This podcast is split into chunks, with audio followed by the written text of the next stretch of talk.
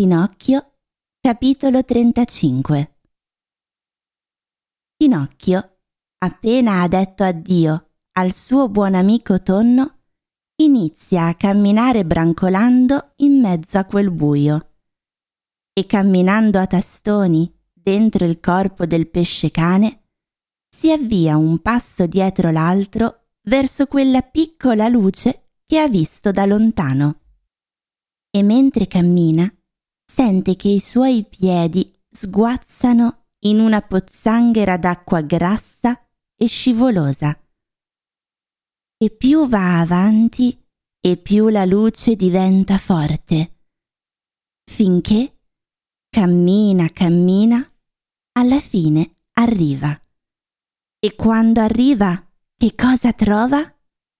Non indovinerete mai trova una piccola tavola apparecchiata, con sopra una candela accesa infilata in una bottiglia di cristallo verde, e seduto a tavola un vecchietto tutto bianco, come se fosse di neve o di panna montata, che se ne sta lì a mangiare alcuni pesciolini vivi, ma tanto vivi che a volte mentre li mangia gli scappano perfino di bocca. A quella vista il povero Pinocchio diventa così felice che per poco non diventa pazzo. Vuole ridere, vuole piangere, vuole dire un sacco di cose. E invece piange confusamente e balbetta delle parole sconclusionate. Finalmente riesce a cacciare fuori un grido di gioia e spalancando le braccia e gettandosi al collo del vecchietto, comincia a urlare. Oh babbo mio, finalmente ti ho ritrovato. Ora non ti lascio più, mai più, mai più. Dunque gli occhi mi dicono la verità? risponde il vecchietto, stropicciandosi gli occhi. Dunque tu sei proprio il mio caro Pinocchio? Sì, sì, sono io, proprio io. E tu mi hai già perdonato, non è vero? Oh, babbo mio, come sei buono. E pensare che io invece... Oh, ma se tu sapessi quante disgrazie mi sono piovute addosso. Figurati che il giorno che tu, povero babbo, vendendo la tua giacca, mi avevi comprato il libro per andare a scuola, io sono scappato a vedere i burattini e il burattinaio mi voleva bruciare per cucinare il montone arrosto. Poi lui mi ha dato cinque monete d'oro da portare a te. Ma io ho incontrato la volpe e il gatto che mi hanno portato all'osteria del gambero rosso, dove hanno mangiato come lupi. E io sono partito da solo di notte e ho incontrato gli assassini che si sono messi a corrermi dietro. E io via, e loro dietro, e io via, e loro sempre dietro, finché mi hanno impiccato a un ramo della quercia grande, dove la bella bambina dai capelli turchini ha mandato una carrozza a prendermi. E i medici, quando mi hanno visitato, hanno detto Se non è morto, è segno che è sempre vivo. E io poi ho detto una bugia e il naso ha cominciato a crescermi e non passavo più dalla porta. Per questo motivo sono poi andato con la volpe e con il gatto a sotterrare le quattro monete d'oro, perché una l'avevo spesa all'osteria. E il pappagallo si è messo a ridere. E infatti delle duemila monete non ho trovato più nulla. E poi il giudice, quando gli ho detto che ero stato derubato, mi ha fatto mettere in prigione poi sono stato liberato e ho visto un bel grappolo d'uva in un campo. Ma sono rimasto intrappolato in una tagliola e il contadino mi ha messo il collare da cane per farmi fare la guardia al suo pollaio. Ma poi il contadino ha riconosciuto la mia innocenza e mi ha lasciato andare. E il serpente, con la coda che gli fumava, ha cominciato a ridere così tanto che gli si è strappata una vena sul petto. E così io sono tornato a casa della bella bambina. che però era morta. E il colombo, vedendo che piangevo, mi ha detto Ho visto il tuo babbo che si costruiva una barchetta per venirti a cercare. E io gli ho detto Oh, se avessi le ali anch'io. E lui mi ha detto Vuoi andare dal tuo babbo? Ti ci porto io. E così abbiamo volato tutta la notte. Poi la mattina tutti i pescatori guardavano verso il mare e mi hanno detto C'è un povero uomo in una barchetta che sta per affogare. E io da lontano ti ho riconosciuto subito perché me lo diceva il cuore. E ti ho fatto segno di tornare verso la spiaggia ti avevo riconosciuto anch'io, dice Geppetto, e sarei volentieri tornato alla spiaggia. Ma il mare era grosso e un cavallone m'ha rovesciato la barchetta. Allora un orribile pesce cane che era lì vicino, appena mi ha visto in acqua, è corso subito verso di me. Ha tirato fuori la lingua e mi ha inghiottito come un tortellino. E da quant'è che sei chiuso qui dentro? domanda Pinocchio. Da quel giorno saranno ormai due anni.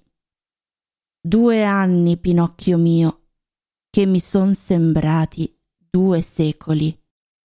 E come hai fatto a campare? E dove hai trovato la candela? E i fiammiferi per accenderla? Chi te li ha dati? Ora ti racconterò tutto. Devi sapere che quella stessa burrasca che ha rovesciato la mia barchetta ha fatto anche affondare una grande nave mercantile. I marinai si sono salvati tutti, ma la nave è andata a fondo e il solito pesce cane, dopo aver inghiottito me, ha inghiottito anche quella nave. Come? L'ha inghiottita tutta in un boccone? domanda Pinocchio meravigliato. Tutta in un boccone. Ha risputato solamente l'albero maestro, perché gli è rimasto fra i denti come una lisca. Per mia grande fortuna, quella nave era carica non solo di carne conservata, ma anche di biscotti, di pane, di bottiglie di vino, d'uva secca, di formaggio, di caffè, di zucchero, di candele e di scatole di fiammiferi. Con tutta questa grazia di Dio ho potuto campare due anni, ma oggi sono agli ultimi sgoccioli. Oggi nella dispensa non c'è più nulla e questa candela che vedi accesa è l'ultima candela che mi è rimasta. E dopo? E dopo, caro mio, rimarremo tutti e due al buio. Allora, babbo mio, dice Pinocchio, non c'è tempo da perdere. Bisogna pensare subito a fuggire. A fuggire? E come? Scappando dalla bocca del pesce cane e gettandoci nel mare.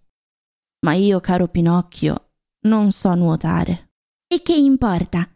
Mi monti a cavalluccio sulle spalle e io ti porterò sano e salvo fino alla spiaggia. Ti illudi, ragazzo mio, risponde Geppetto, scuotendo la testa e sorridendo malinconicamente. Ti sembra possibile che tu, un burattino, alto appena un metro, possa avere tanta forza da portarmi a nuoto sulle spalle? Prova e vedrai. In ogni caso, se è scritto in cielo che dobbiamo morire, avremo almeno la consolazione di morire abbracciati insieme.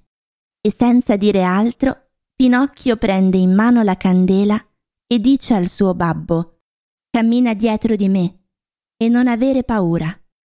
E così camminano un bel pezzo e attraversano tutto il corpo e tutto lo stomaco del pesce cane ma arrivati al punto dove comincia la gola del mostro, si fermano per cogliere il momento più opportuno per fuggire. Bisogna sapere che il pesce cane è molto vecchio e soffre d'asma ed è costretto a dormire a bocca aperta. Per cui Pinocchio, guardando in su, riesce a vedere un bel pezzo di cielo stellato e la bellissima luce della luna. Questo è il momento di scappare, bisbiglia allora al suo babbo. Il pesce cane dorme come un ghiro. Il mare è tranquillo e si riesce a vedere come di giorno. Vieni con me e fra poco saremo salvi. Detto fatto, salgono su per la gola del mostro marino e arrivati in quell'immensa bocca cominciano a camminare in punta di piedi sulla lingua. Una lingua così larga e così lunga che sembra una strada. E già sono lì lì per fare un grande salto e per gettarsi nel mare, quando sul più bello il pesce cane starnutisce. E mentre starnutisce, dà uno scossone così violento che Pinocchio e Geppetto si trovano scaraventati di nuovo in fondo allo stomaco del mostro. Durante la caduta la candela si spegne e padre e figlio rimangono al buio. E ora? Domanda Pinocchio serio. Ora, ragazzo mio, siamo belle perduti. Perché perduti? Dammi la mano, babbo, e stai attento a non cadere. Dove mi porti? Dobbiamo ritentare la fuga. Vieni con me e non avere paura. Detto ciò, Pinocchio prende il suo babbo per la mano e camminando sempre in punta di piedi risalgono insieme su per la gola del mostro. Poi attraversano tutta la lingua e scavalcano le tre fila di denti. Prima di fare il grande salto, il burattino dice al suo babbo montami sulle spalle e abbracciami forte forte. Al resto ci penso io. Appena Geppetto si mette sulle spalle del figlio, il bravo Pinocchio, sicuro di sé, si getta nell'acqua e comincia a nuotare. Il mare è liscio come l'olio, la luna splende in cielo e il pesce cane continua a dormire di un sonno così profondo che non lo sveglierebbe nemmeno una cannonata.